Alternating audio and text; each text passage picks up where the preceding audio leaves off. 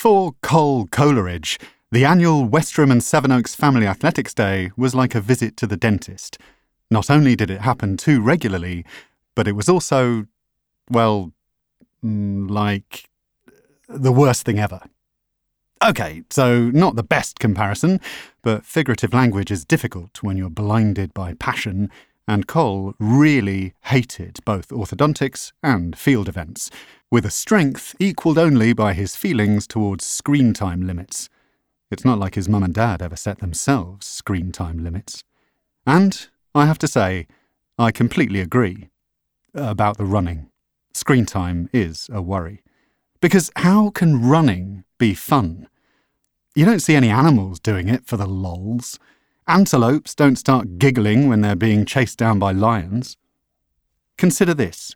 Have you ever seen a jogger smile? No. Case closed.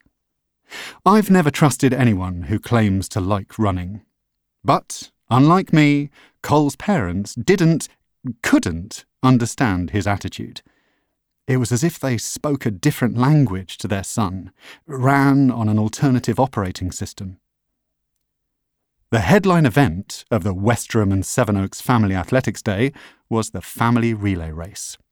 Each family member held a baton and ran a certain number of metres that Col could never exactly remember, but was loads, literally hundreds, and then handed the baton to the next family member. Showing a complete lack of imagination, the winners were the first to cross the finish line. That was another thing Cole didn't like about sports. They were always so predictable. Not like games. At least his Xbox had the power to surprise. Relay teams were meant to comprise four runners. But, as Mum had complained that this was prejudiced against one child or single parent families, Dad was allowed to run twice, at the start and at the end. Col was therefore third. That fateful day, he wore his special sports watch.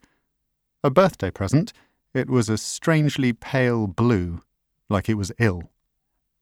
He hadn't asked for it, but had still tried to appear grateful because he was a good boy.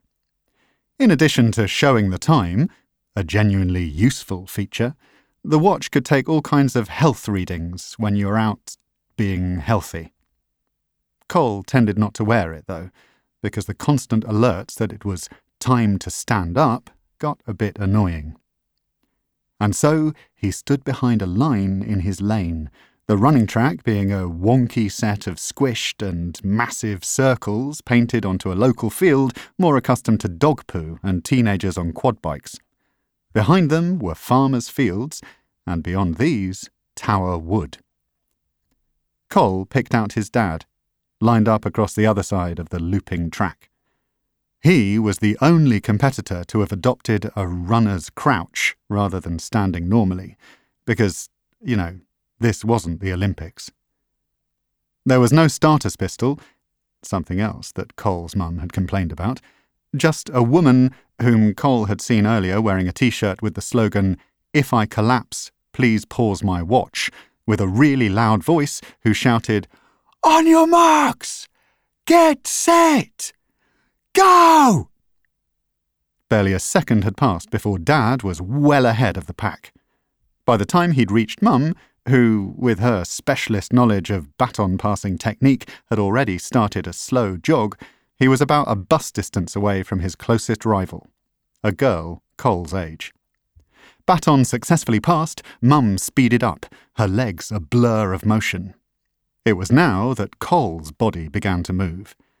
Not his legs in a slow jog, as he'd been repeatedly instructed to do by both parents throughout the past week, but instead his stomach in an urgent cramp. It felt like it had shrunk to the size of an apple and was desperately trying to swap places with his heart.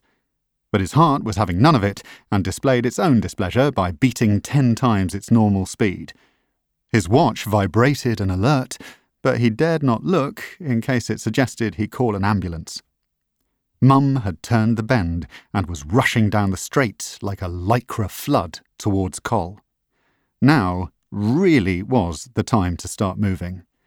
The kindly parent in the lane to his left, up ahead, said as much.